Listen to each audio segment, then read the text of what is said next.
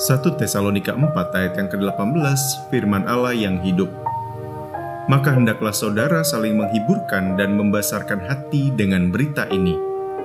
Perkataan penghiburan dari seorang beriman akan menentukan mereka yang sedang berduka. Duka cita tiap orang berbeda-beda. Itu bisa karena ditinggalkan orang yang dikasihi, karena kelaparan, bencana alam, menderita aniaya atas nama Kristus, dan lain sebagainya. Berbeda pula dengan kapasitas tiap orang untuk menanggungnya. Ada yang mudah pulih sesaat berduka, ada yang membutuhkan waktu yang tak sebentar.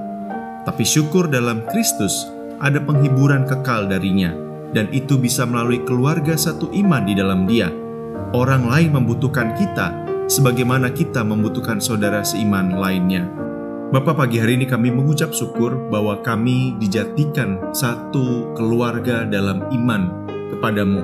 Terima kasih karena kami bagian daripada anggota keluarga Kristus, sehingga kami sebagai anak-anakmu, kami boleh dikuatkan oleh engkau dan juga menguatkan, memberikan penghiburan kepada saudara-saudara kami yang lain, bahwa di dalam Kristus tetap ada pengharapan, ada kekuatan, ada penghiburan, dan kasih karunia yang melimpah karena Engkau yang senantiasa dan terus berjanji.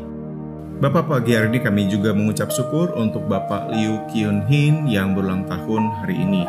Tuhan memberkati beliau dengan segala kepercayaan yang sudah dan sedang Tuhan percayakan dalam hidupnya, baik dalam kehidupan keluarga, dalam aktivitas sehari-hari, dan segala sesuatu yang dikerjakan. Tuhan membuat berhasil karena Engkau yang memegang tangannya senantiasa. Biarlah kasih karunia, damai sejahtera, dan segala berkat Allah melingkupi kehidupan beliau hari lepas hari. Di dalam nama Yesus kami bersyukur dan berdoa. Amin.